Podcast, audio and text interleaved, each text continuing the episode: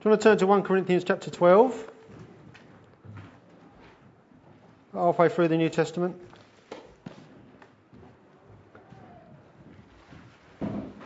Somehow you knew we're talking about the gifts this morning. How did you know? Was it prophetic? Yeah. Word of knowledge. Well, yeah, we've already seen some of the gifts evident this morning. Spirit inspired gifts, both natural and supernatural. We'll be looking at those in a minute. Let me just pray. Lord, thank you once again that you've spoken to us this morning.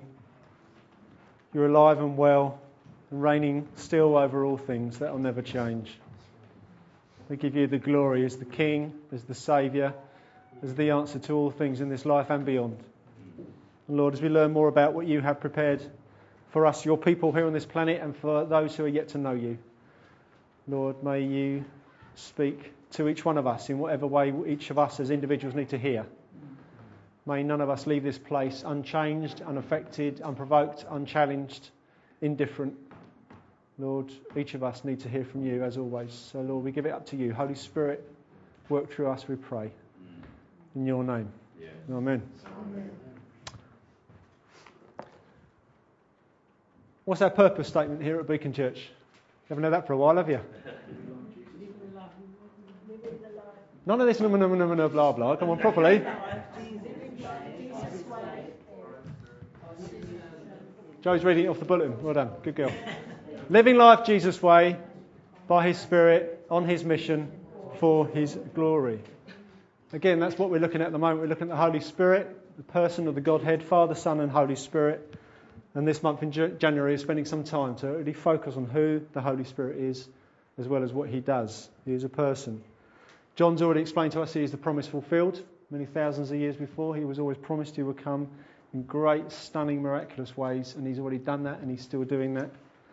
He seals our salvation. He transforms us from one degree of glory to another in terms of character, what's going on in the inside that David spoke on last week about the fruit of the Spirit. It's about character before gifting, which is why we've spoken in this order. We could have spoken about gifts last week and fruit this week, but we felt it was important to reinforce the fact what's inside is more important than what you are able to do. Because what you are inside fuels how you do it. It's about having your heart in the right place before God. But also, yes, the Holy Spirit works through us in terms of the gifts He gives us. Both, they're all supernatural. They can be considered, some are supernatural, some are natural gifts. But they are all fueled by the Holy Spirit. So, in that sense, they're all supernatural. And that's why we have that purpose statement living life Jesus' way by His Spirit on His mission for his glory.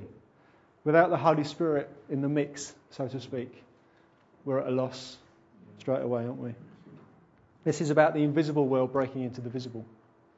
It's been going on for 2,000 years. There's a party that's been happening on this planet for 2,000 years as the church has come alive and grown and grown and faced its stumbling blocks, but has continued to be built because he promised he would build his church. Life doesn't always feel like a party. But true rest, true joy, true celebration, true security, true peace will never be found outside of Christ. And that's where the party is. And we're invited in. And the Holy Spirit helps us as His church is built. So we're going to look at the gifts today. Uh, we're going to answer some few questions about them. This isn't going to be an exhaustive lecture. The danger of this is we can look at all the gifts, talk about what they are and how they work. That's not what we're here for this morning. If you've still got questions, you can come and find me. I'm happy to meet you up and chat them through. Next Sunday evening, as you know, we're making space to receive more of Him, to see more of this happening. We can do it afterwards. I'm happy to pray with you afterwards. But next evening, next Sunday evening, we're making more of a point of making space so we can receive from Him, seek after Him. It's a good thing to do. Spiritual gifts. This is all about a diverse people who are united in the same Holy Spirit, all able to do different things. Some overlap, but between us, we see all the gifts evident we should do. But united in the same Holy Spirit on the same mission. This is about the invisible breaking in to the visible. And the Apostle Paul is the one guy who speaks about them in detail. He talks about them over three letters in the New Testament. He talks to the church in Rome in the letter, uh, uh, book of Romans. He talks in this letter, Corinthians, to the church in Corinth. He also talks about the gifts in the book of Ephesians to the church in Ephesus at the time. These lists are representative, they're not exhaustive. Just because you think something might be a gift and you can't see it in the lists doesn't mean it isn't. Some of these lists where, where he compares the, uh, the gifts, they overlap a bit. It proves the point. This is not an exhaustive thing. These are just representative of what's available in the Holy Spirit. A gift of the Spirit, a spiritual gift, is is the best way to describe it. It's any ability, any ability, empowered by the Holy Spirit for the benefit of the church, and I'd add for those around us as well. Some are natural, some are supernatural, like I say, but actually they're all supernatural because they're all empowered by the Holy Spirit. But Paul here, we're going to look at one list in particular, and I'll draw the others in in a little while. But when Paul writes to the church in Corinth, there is some abuse of some of the gifts going on here.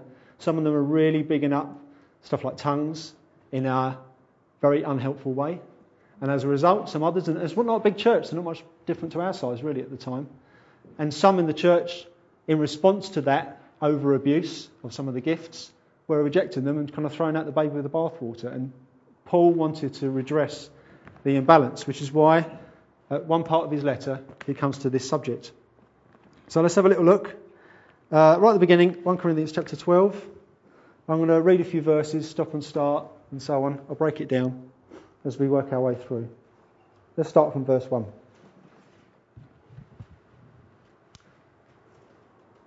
Now, about spiritual gifts, brothers, I don't want you to be ignorant. You know that when you were pagans, before you became Christians, you were somehow or other, you were influenced and led astray to mute idols. Therefore, I tell you that no one who is speaking by the Spirit of God says, Jesus be cursed. And no one can say Jesus is Lord except by the Holy Spirit. He's simply saying use common sense here. Someone says Jesus be cursed. It's not the Holy Spirit, is it?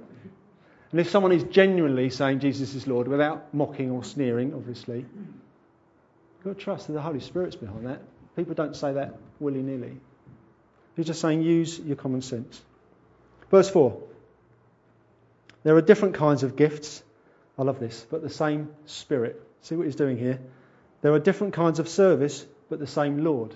He's referring to Jesus there. There are different kinds of working, but the same God, referring to the Father, works all of them in all men. He's referring to the Trinity here. He's showing there's a diversity in the Trinity, Father, Son, and Holy Spirit, and they are completely, perfectly united. And as much as we see different gifts in the church, and we're all different people in the church, we should be diverse but united. So to read that again. There are different kinds of gifts, but the same Spirit. There are different kinds of service, but the same Jesus. There are different kinds of working, but the same Father works all of them in all men. So it proves it's not about us. We can seek to be big and clever with our extra special gift. But it's not about you, it's about Him. Verse 4 Who is the source of these gifts? The Spirit. Verse 5 Who gives us the sphere in which they operate? And verse 6, who gives us the energy to do that? God the Father. It's all about God, isn't it? I love that. Just the Trinity evident there is just amazing. So here we go. Verse 7 onwards, he starts to list them. And I will, I'm going to skim through some, I'm going to take my time on others, but for the sake of brevity, we need to be careful. But I don't want to miss out explaining what, what he's talking about here. There's actually, if you put all the lists together, there's probably 22 or more gifts get mentioned across the Bible. But again, it's not exhaustive, it's just a representative list. But they are all rooted in the same spirit. So here we go, verse 7. Now, to each one, the manifestation of the Spirit is given for the common good. It's not just about you, it's about all of us. To one, there is given through the Spirit the message of wisdom. Let's stop there for a sec. Are we all expected to be wise or stupid? Wisdom, in some degree, is expected of all of us. What does Proverbs chapter 1, Psalm 111, they both say, the fear of the Lord is the beginning of all wisdom. We all expected to apply a true fear, true understanding of who He is, is the beginning of wisdom. We're all expected to be wise in varying degrees. Paul's saying here there is actually also a specific gift of wisdom. It's one thing to have lots of knowledge, it's another thing to know how to apply it well. And some people are particularly gifted that way, which is why he mentions it here. What's the next one? Verse 8 to another, the message of knowledge by means of the same Spirit. He keeps saying it's the same Spirit, same Spirit, same Spirit. The word of knowledge. This is simply God given truth you couldn't have known otherwise. Sometimes people feel they have, oh, I mean, David felt he, he, someone here had a song. It's a word of knowledge. Sometimes you can feel, some people feel a pain in their shoulder that's, they know it's not them, they haven't injured themselves, haven't strained it during a worship time and thinking, actually God's telling me someone here has got a shoulder that needs praying for. And that often leads to healing as well. Words of knowledge, something you wouldn't have known otherwise. What's the next one? To another, faith by the same Spirit. Are we all meant to have faith? Of course we are. We're all saved by faith. Faith is simply trust. This whole world is about seeing in order to believe. Faith is about believing and then you see. Trusting our great big God. We're all expected to have faith to varying degrees. But some people have a real gift of faith. They have a greater faith to press into a certain circumstance, a certain dilemma, a certain obstacle, a certain situation. A real faith to no, no, no, God's in this, and I'm going to press in. And after a while, the Holy Spirit lets other people fall into their slipstream and they get swept along with it. Other people, more than others, sometimes have a particular spirit empowered gift of faith. We're all expected to have faith, but sometimes there is something significant that the Holy Spirit gives people, which is why it gets mentioned here. What's the next one? To another gift of healing by that one Spirit. Are we, should we all be able to see healing through us? Yes. Some people have a particular gift of that. Doesn't mean the rest of us aren't able to pray for people, have the same expectancy on the same great big Father to heal people. But some people, Maxine, who saw the x rays of Maxine's healed wrist? Amazing. No one, no special great healer came along and laid hands on her. It's just the power of prayer of God's people with her friends. But sometimes other people see huge, great fruit in their lives because they, for some reason, they pray for people, people get healed more often than with others. It's just something the Holy Spirit fuels in people. What's the next one? Verse 10. To another, miraculous powers. Isn't healing miraculous powers? Well, where's he talking? About why has he listed that differently? Of course, healing is a miracle, but there are other things as well. Casting out of demons, raising of the dead. Still believe that happens? John Pepe is a member of our family of churches in Ghana. 2008, I think it was. He was uh, he was watching telly and hearing about some outpouring in America and was just quite disturbed by the testimonies he was hearing. Phone went, lady in his church. I think my husband's dead. He's just he's collapsed. He's not responding. I can't. I don't think he's breathing. What shall I do? They don't have quite the same 999 system as we have over here. He went round there, couldn't find a. He said, "I'm not a doctor, but I couldn't find a pulse. He wasn't breathing. There was just nothing from the guy. I didn't know what to do. But what I'd just been hearing before that phone call went, those testimonies, just stirred me just to pray for him. And after a while, I just started twitching, and then he started breathing, and back to life. He said, "I'm not a doctor. I can't say he was dead." But as far as I'm concerned, that's what happened. And a lot of us actually, he's a trustworthy guy, he wouldn't make it up. So we can't say categorically, but I think it's quite likely. I believe it still happens today. The same Holy Spirit is at work today. When we had our men's breakfast, Gary Moore, the guy who spoke to us, a friend from City Church, some of the stories in his life, they're more than miraculous. incredible. Miraculous powers. Sometimes people have a particular gift for that more than others of us. What's next in verse 10? To another prophecy. Should we all be able to prophesy? Yes. Some people, particularly, have the gift of prophecy, and I'll talk about it in a minute. Some people are particularly prophets, which is something else yet again. I'll speak to that in a minute. But what is prophecy? Prophecy is simply revelation from God. We've been hearing some of it this morning, prophetic.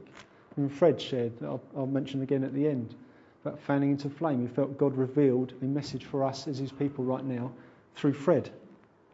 Prophecy should never supersede Scripture. If it does, it's not prophecy. This is Holy, Holy Spirit inspired Scripture. The Holy Spirit's not going to contradict himself, is he?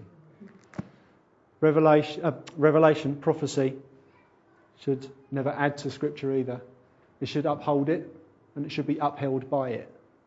It should always be in tandem. What's the next one? To another distinguishing between spirits, also known as discernment.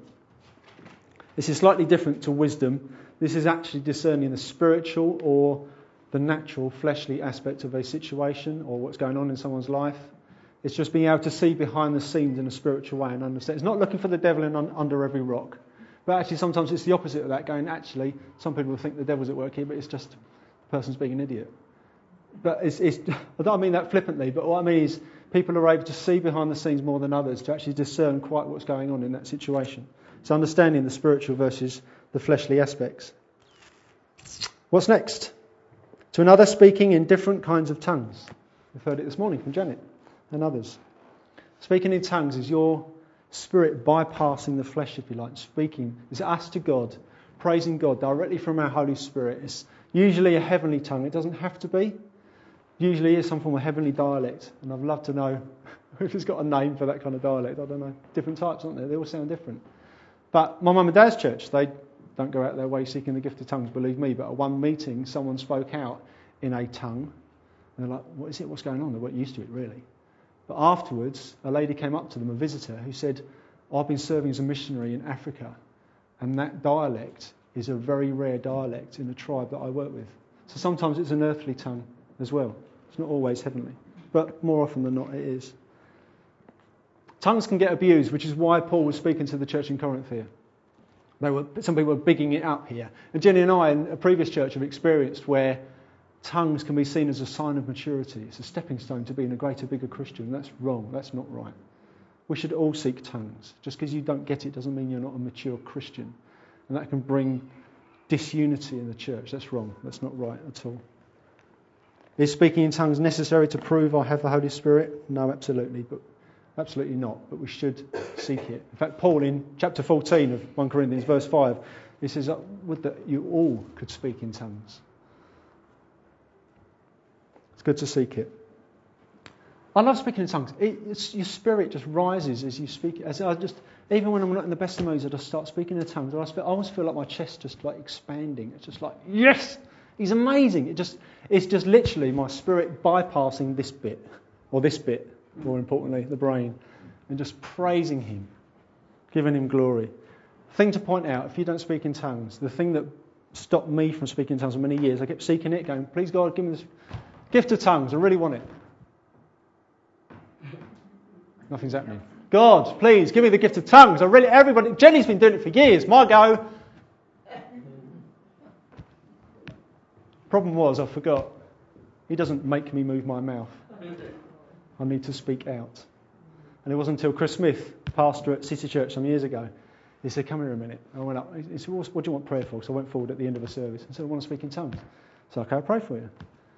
And he's like, go on then. I was like, well, he hasn't come yet. He's like, no, you do it. The Holy Spirit doesn't speak in tongues for you. You speak in tongues. So actually what he did, and I'm happy to do it with any of you guys if, if you want it for, especially next Sunday we've got the time. He just started to speak in tongues slowly and said to me, copy the sounds I'm making. So I did. Kia, da, sho. And before I knew it, he'd walked away. Quarter of an hour later, I was still there jabbering away in tongues because I just, it's just moving your mouth. You speak in tongues. There's something to remember, but we can focus on that next week when we've got the time if necessary. You speak in tongues, not the Holy Spirit. What's the next one on the list? It's not all going to be going through a list this morning, I promise. next one, this is still important, in tandem with tongues, and to still another, the interpretation of tongues. It's one thing to speak in tongues, and it does benefit me as an individual. If I speak in tongues, my spirit rises. I just get excited, and I can't help praising God because He's amazing. Because my spirit is like, loving. But I don't always know what I'm saying, and it's not always helpful, particularly in public meetings. We need interpretation because the rest of us can't go, Amen. No idea what that person in the corner said otherwise. So we should be seeking interpretation. It helps us understand some people have more of a greater gift than that. I've been seeking the gift of interpretation. Every time I think I've got what it's going to be, I wait and see who else brings the interpretation. They bring out something completely different. Oh, obviously didn't have it then. So, I don't know. I've sought it and I'm going to keep seeking it. What Mike Betts, uh, I'll speak about him in a minute, but our apostolic guy that we, we relate to in our sphere of, of churches, he even said just recently he's been seeking interpretation for himself. Because it's, it's not as much as my spirit rises when I'm speaking in tongues, it would help me even more if I knew what I was saying. And so I'm trying to do that. It's still not coming, but I'm going to keep seeking it. But he's learned over years to actually interpret what he speaks in tongues because it benefits him even more. Something, something just worth bearing in mind. Without it, unless you've got a degree in heavenly ling- linguistics, I don't think anybody here has.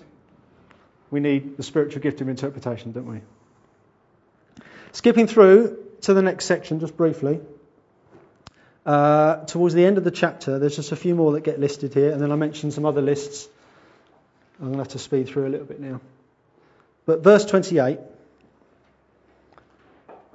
some more gifts, also known as some of them as roles as well. In the church, God has appointed, first of all, apostles, second, prophets, third, teachers, then workers of miracles, also those having gifts of healing, those able to help, help others, those with gifts of administration, and here it goes again, those speaking in different kinds of tongues. Are all apostles, are all prophets, are all teachers? Do all work miracles? Do all have gifts of healing? Do all speak in tongues? Do all interpret? But eagerly desire the greater gifts. He's mentioned, verse 28, God has appointed first of all the apostles, second prophets, third teachers. All gifts are equal in the sense that you should never put yourself down because you've only got the gift of administration or something. That's the point. We're the body and we all need each other. But what he's saying here is these are greater gifts and that they're more foundational. If you haven't got apostles in the church, I'll explain what they are in a minute. Or if you haven't got prophets, you haven't got teachers of the word in the church, you're on shaky foundations. These are the foundations of the church, and without those, you're on dodgy, dodgy ground. So all these gifts are vital. But seek, make sure you've got those in place before you seek any of the others, is what he's saying. Okay? So, in the church, God has appointed, first of all, apostles. This is when I come back to Mike Betts. Apostles are church fathers, they are master builders, they, are, they drive us on, on mission, they motivate us on mission, they get us mobilised as the local churches together. They help, help us keep on track with church planting, always looking forward, seeking momentum in the church. They give us objective health checks in the church, and which is why we've related to different people over the years. And currently we relate to Mike Betts, who lives up in East Anglia, who looks after East Anglia and, and Kent, and Newfrontiers churches, also Northern Europe as well. And we, as Little Old Beacon, are, get, are getting sucked into church plant in Lille. Not, we may send some of you, we may not. Some of you might feel called there. But either way, we're able to join them in prayer, possibly financial support, emotion. These are our friends. In Lille, in the Weald, and other places, there's Helsinki going on. We get caught up in that. And one day, God willing, we'll be physically planting churches ourselves. Why not? But this is what, amen. But this is what apostles do, and we have Mike Betts for that. What's the next on the list? Prophets. Here we go. I've already mentioned prophecy briefly. But then he says further down, verse 29, are all prophets? All of us can and should prophesy. Some of us even have the specific gift of prophecy. Some of us are prophets. What does he mean by that? Because in, again, I've already mentioned it about he wants us all to speak in tongues more, but in chapter 14, when he says, Would that all of you would speak in tongues, but even more to prophesy, even more than tongues. He wants us all to be doing it. But he actually lists the role of prophet as separate to the gift. He mentions it yet again. What does he mean? Well, Keith Hazel is a prophet who's part of Mike Bett's team. There's a, video, there's a video, if, if you want the link, I'll send you the link. It's fantastic, talking about winds of change, talking about what he believes God has revealed to him about what's coming in the church. It's very exciting, very, very encouraging. It's down to earth, it's practical, it's normal, it's biblical, it's brilliant. But in that, he says there are lots of people who prophesy, but not all are prophets. Prophets come with extra revelation and authority. They always need to be weighed by the body, anything they say. Of course they do. But the things that they utter are so precise. Ben Goodman, who was here when Ben Goodman spent the evening with us, the things they say come with just even more authority. Does that make sense? There's, there's something, there's a God anointing upon these people, and the things they say, and we should always weigh up what they say, but the things they say, there's just something, that's God speaking directly to my heart, to us as a church as well, not just to individuals. But just to explain this biblically, in Acts chapter 21, Philip the evangelist, he has four daughters who prophesy. In the next verse, God sent a prophet down. See, it's, there, it's, it's there, it's, quite blatant. This isn't unbiblical at all. We should all seek prophecy, but some people specifically have the role of prophet that God uses to build up the church. Was there anything else on that list that we haven't spoken on before? There was. Uh, about halfway through verse 28, Uh, after healing, those able to help others. Some people are particularly adept at teamwork and particularly reliable, and they're just very inspiring and encouraging as they as they aid you on a team or, or whatever. But some people are just particularly gifted in that. And then also straight after that, those with gifts of administration. I'm quite organised, but some people are just amazing at it, aren't they? It's a particular gift. Moving on, I don't want to make this a whole morning of lists, but just to mention the others that Paul mentions. Romans chapter 12, he also mentions the gift of serving. We should all serve, shouldn't we? We should all have servant hearts, seeking after Jesus' example. But also, it is a specific gift that could include hospitality. Some people are just particularly good at that more than others. Doesn't mean you don't open up your home because other people have got that gift. Does that make sense? A lot of these are normal gifts that the Holy Spirit particularly fuels in people. The gift of teaching in Romans chapter 12. It's not just the ability to know a lot of information, it's how to impart it in a very helpful, encouraging, inspiring, beneficial way that builds up the church. Teaching the word is, is more than just an ability to say what it says, it's a gift. If you, when you explain scripture to people, you see a light bulb come on above their head, they go, Got it. Then maybe you've got that gift. Encouragement. Romans chapter 1, Paul says, I long to see you that I may impart to you some spiritual gift to make you strong. That is, that you and I may be mutually encouraged by each other's faith. Encouragement is a spiritual gift. Some people are particularly good at encouraging others, but we should all seek it. Encouragement builds up the church in a big, big, big way. And sometimes we don't see it enough. Quite often, I mean, even in, in the ambulance service, the amount of letters of complaint I've got compared to letters of thank you, it doesn't mean I've been really, really rubbish and did a nice thing once. It's just normally when you think of, oh, they really wound me up, I'm going to put pen to paper. But when you think, they were really good, don't always put pen to paper, do we? It's the same principle. We in the church need to, if you think someone did really well, go out of your way to tell them, please, because otherwise they may not know encouragement. He also mentions, Romans chapter 12, he mentions giving. Generosity is, meant, is expected of all of us. We're all meant to be generous. He's been generous to us, we need to be generous in return. But what he's talking about here is a particular gift extreme generosity, perhaps voluntary po- poverty, perhaps even martyrdom. Some people have a particular gift for that. Excuse me. He also mentions leading. We're all equal in the church, but some people are particularly gifted in leadership roles. We need leaders. We have teams with leaders. We don't have leaders with teams to look after our big leaders. We have teams which need to be led. Does that make, do you see the difference? Does that make sense? Leadership is a gift. Also, mercy. Caring for the poor and the broken is expected of all of us again, but some people are particularly good at it, aren't they? They have a real ability to feed people, be that physically or emotionally, whatever way, but feed people in a remarkable way that build them up and doesn't patronise them. Some people are just really, really good at that. Also, Ephesians chapter 4, Paul talks about roles of evangelists and pastors. We're all called to preach the word. Some people are particularly good at it, see particular amazing fruit when they do preach the word. The amount of people that put their hands up goes, I'm following Jesus. Some people have a real gift for that. But also, evangelists aren't just preachers of the word. Evangelists equip us as the church to do it. They're a foundational pillar of the church. And if we haven't got them, we need to seek them and pray for God to send them to us. We need more and more of them. Apostles, prophets, evangelists, also pastors and teachers as well. So pastors gets mentioned. John and David are our pastors, they're our shepherds, our elders. That word just those words all mean the same thing. They look after us as their flock that God's given them to look after. It's a responsibility, but it's also a spiritual gift. And they do it well. There's two others that get mentioned. Paul mentions as gifts is celibacy and marriage. They can be seasonal, it's all right. But some people are particularly good at being single and they use it to God's advantage. Other people don't want to stay there and don't want to get married. That's a good thing because marriage is a good thing to seek after as well. But they are mentioned as gifts. Don't despise what you've got right now. Use it to God's advantage if that changes. Marriage is a treasure. Make the most of it. Don't despise the fact you're married and you can't get on and do everything you want to do. God's giving you a gift, use it. If you're single, God's giving you a gift, use it. There you go. The list's not exhaustive, but it's representative. I hope you see how diverse the gifts are. But God willing, we're united in the same spirit. A couple of questions. are the gifts permanent? Or are they temporary? They're often permanent. They're often, per- often permanent. Yes, we can neglect them, fan into flame. We can neglect the gifts sometimes. We need to stir them up. Sometimes they're just for a season, sometimes they're just for a moment. Can they be removed?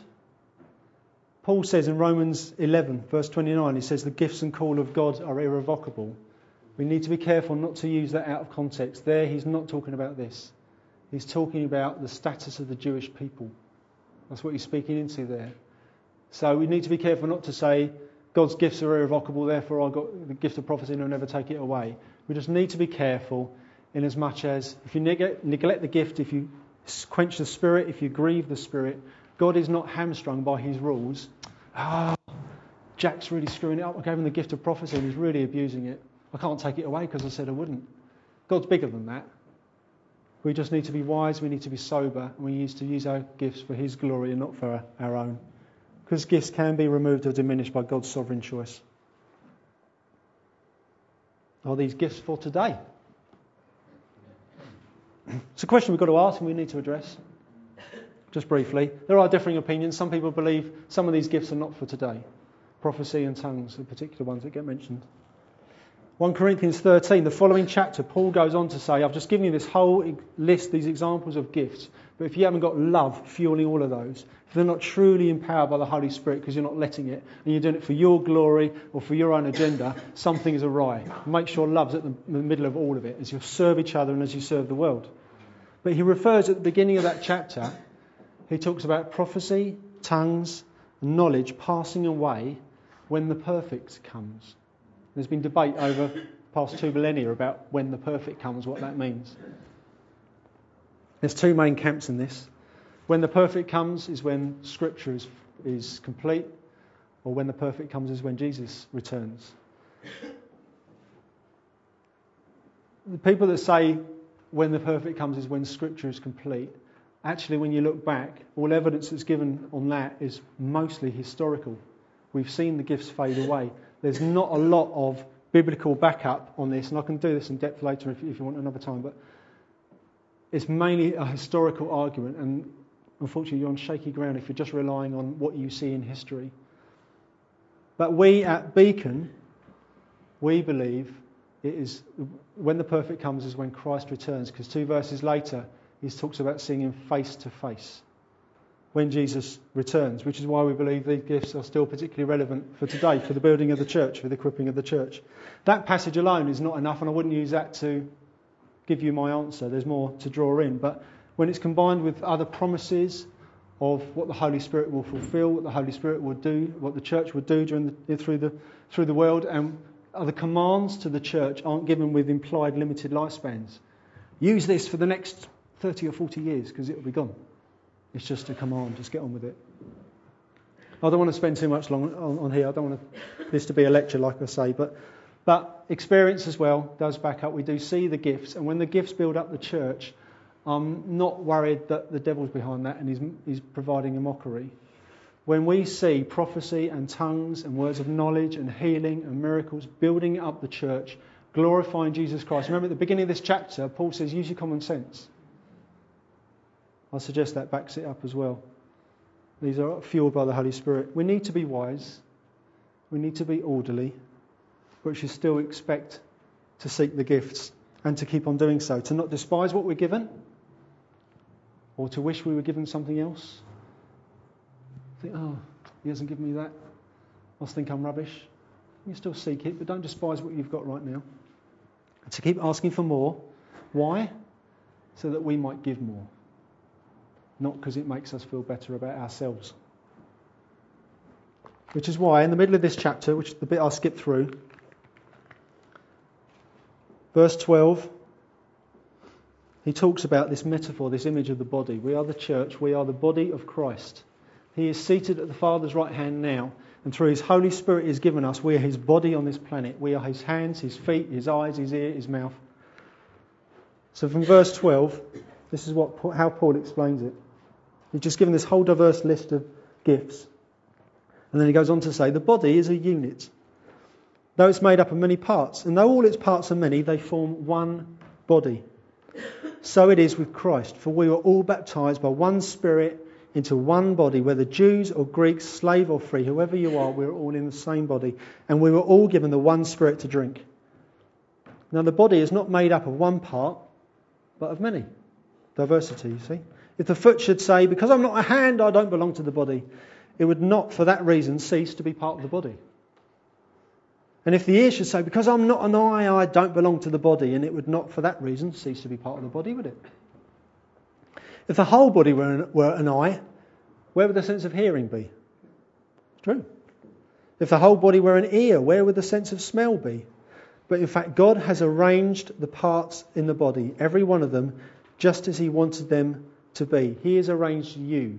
He has arranged me. He has arranged Jenny, Maureen, Betty, Kevin, Louis. He's arranged us in the body exactly where He wants us to be. Don't despise where you are, what you've been given. We all have a part to play, a vital part to play in the body. God has arranged the parts in the body, every one of them, just as He wanted them to be. If they were all one part, where would the body be? Imagine if we had one giant belly button or something. It just doesn't work, does it? It's wrong, in it? Sorry. As it is, there are many parts, but one body. The eye cannot say to the head, I don't need you. And the head cannot say to the feet, I don't need you. On the contrary, those parts of the body that seem to be weaker are indispensable. And the parts that we think are less honourable, we treat with special honour. You ever stubbed your toe? Makes you limp. And the parts that are unpresentable are treated with special modesty, while our presentable parts need no special treatment. But God has combined the members of the body and has given greater honour to the parts that lacked it, so that there should be no division in the body, but that its parts should have equal concern for each other. If one part suffers, every part suffers with it. If one part is honoured, every part rejoices with it. See, when some gifts are magnified over others, like the church in Corinth were doing with certain more sensational gifts like tongues and so on, it just destroys body, uh, destroys unity in the body, doesn't it? Unity is built by realizing we're all saved sinners, we're all dependent on Him, and we're all dependent on each other. We're not dependent on one super pastor, that would be over dependence, and we will remain weak. We're not also dependent solely on ourselves because that's complete independence and there's a danger of being outside of the church. We need each other. We are corporately dependent on Him and He has designed it so we are dependent on each other as well. We are the body, not bodies. See the difference? I need you and you need me. Sorry. These gifts glorify Christ. They build his church, his body. He is the giver. Remember when I spoke on stewardship last end of last year? He's the giver, and he wants us to pass it on because we've been given so much. And it's the same, not just with what he's given us in the world, what he's given us in terms of money, what he's given us in time. He's also given us in gifts. It's not just about you. It's not just about me. He gave that we might be gathered into his master plan for this world. Firstly, in salvation, saving us by nailing our sins to the cross but also in a work, in a mission He has for us on this planet as well, and in building His church. He is the supreme example of what I mentioned before the invisible breaking into the visible, isn't He? Ultimate example of that. He burst into time and space as a little baby. He broke through our existing understanding of what it means to be alive. He broke into that. He was existing God, never been created, eternal, and he arrived as a tiny child in biological form, at the same time upholding the universe. Invisible breaking into the visible. His kingdom was spearheaded by his ministry. Our sin was nailed to his cross in his body. He represented us before the Father so we don't have to. He bore the wrath of God so we don't have to.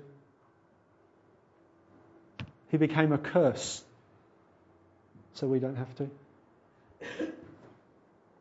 And then he ascended, after raising to life again, he ascended in victory to the champion's podium, if you like. We've got the Olympics coming up this year.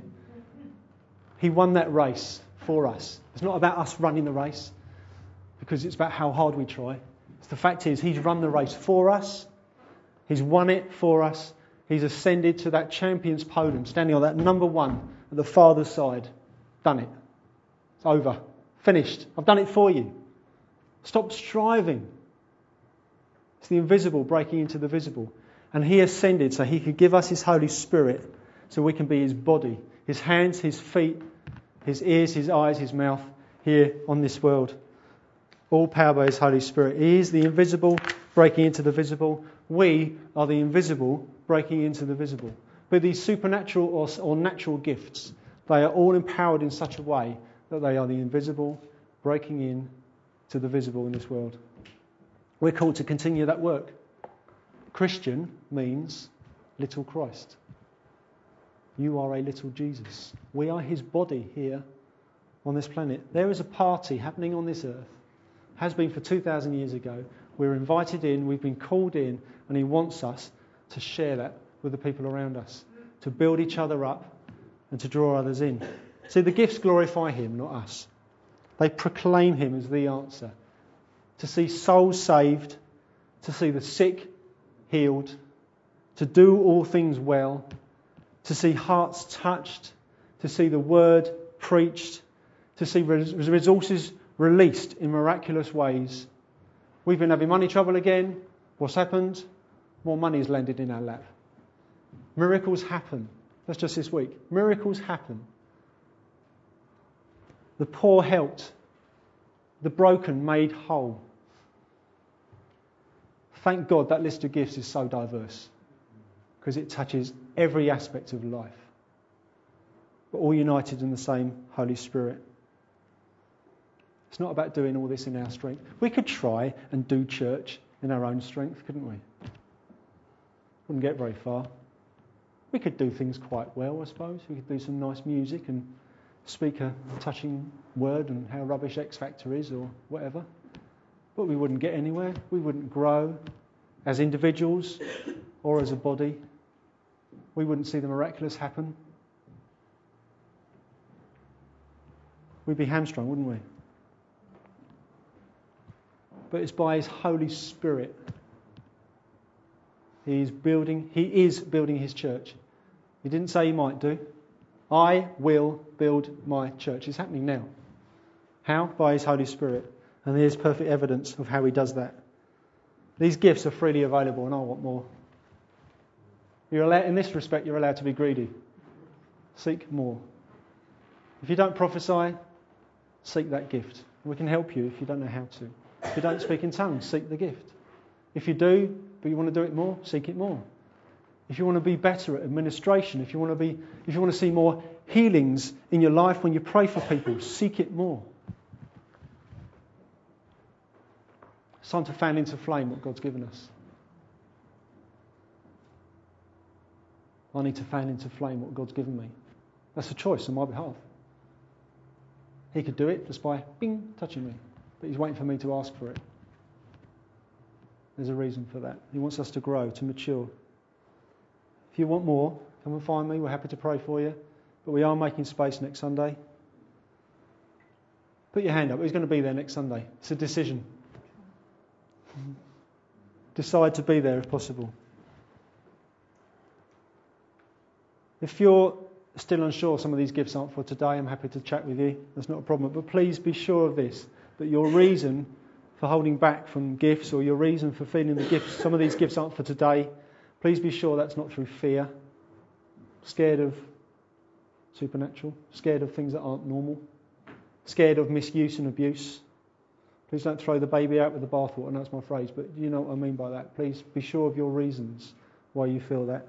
Or please be sure it's not just secular influence from, from the world. That kind of thing doesn't happen because science has proved it wrong. There must be another reason why these things happen. Please speak to me if that's the case. If you want to know more about who Christ is,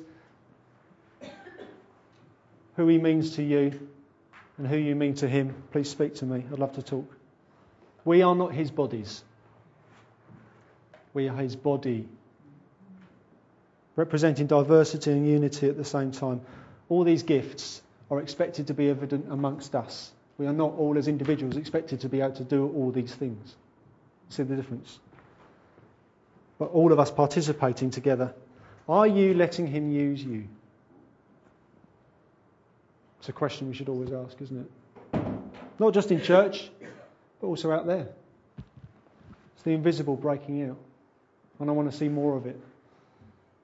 There are so many people out there that don't know him in Herne Bay, let alone anywhere else.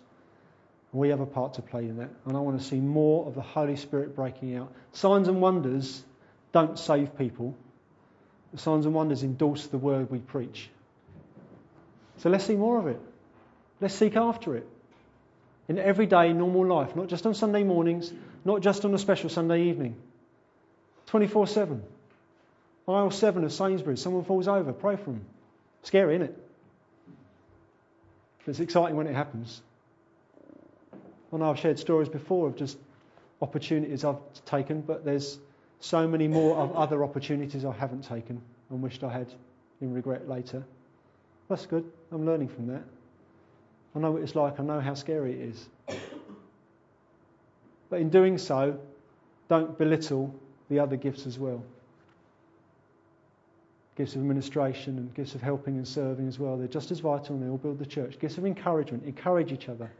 Don't forget to. I'm just going to pray. If you want to speak about anything, please grab me. We just explained the questions for cell groups this week, which will help take this a little bit further. Do you know what gifts you have? How do you know? Something to ask, isn't it? What was your initial response to tongues and prophecies when you first witnessed or heard about them? What, if at all, changed for you? It helped people who don't know, wouldn't it? But also, I'm going to ask you to read through again the beginning of chapter 13 of 1 Corinthians about love being at the core of everything. How can we ensure these gifts are conducted with the right attitude? What do you think we should do if we find otherwise within the body? We need to be accountable to each other as well. Let's be deliberate, let's be determined, let's go out of our way to seek more of the Holy Spirit, not just here on Sunday mornings in a special time slot, but in the world at large, in the rest of the week as well the invisible breaking out into the invisible. Who wants to see more of it? Amen. Let's just pray. Lord, you are the living God who is still at work in the world you created right now. You're at work in my life. You're at work in the lives of the people around me and the people I've yet to meet. You are drawing more people to Beacon. Testimonies over the past few weeks, people emailing us, it's amazing. Lord, you're doing something here. But we don't want to take that for granted. We don't want to despise that. We don't want to rest on our laurels or get lazy. We want to keep seeking more. Lord, help us fan into flames the gifts you've put in each of us, the gifts you put in us as Beacon Church. Lord, give us more. Stir it up. Our name, Beacon, let that shine brighter and brighter in this town, not for Beacon's glory, but for your glory. Lord, pour your Holy Spirit upon us as your people. Fan into flame this beacon in Herne Bay. For your glory, may souls be saved, may your church be added to and built up and making an impact beyond this town. Lord, for your glory alone, surely. In your name, Lord Jesus, we pray. Amen. Amen. Amen. Thank you, guys. Find me if you want me. If not, teas and coffees are elsewhere. Thank you, everyone.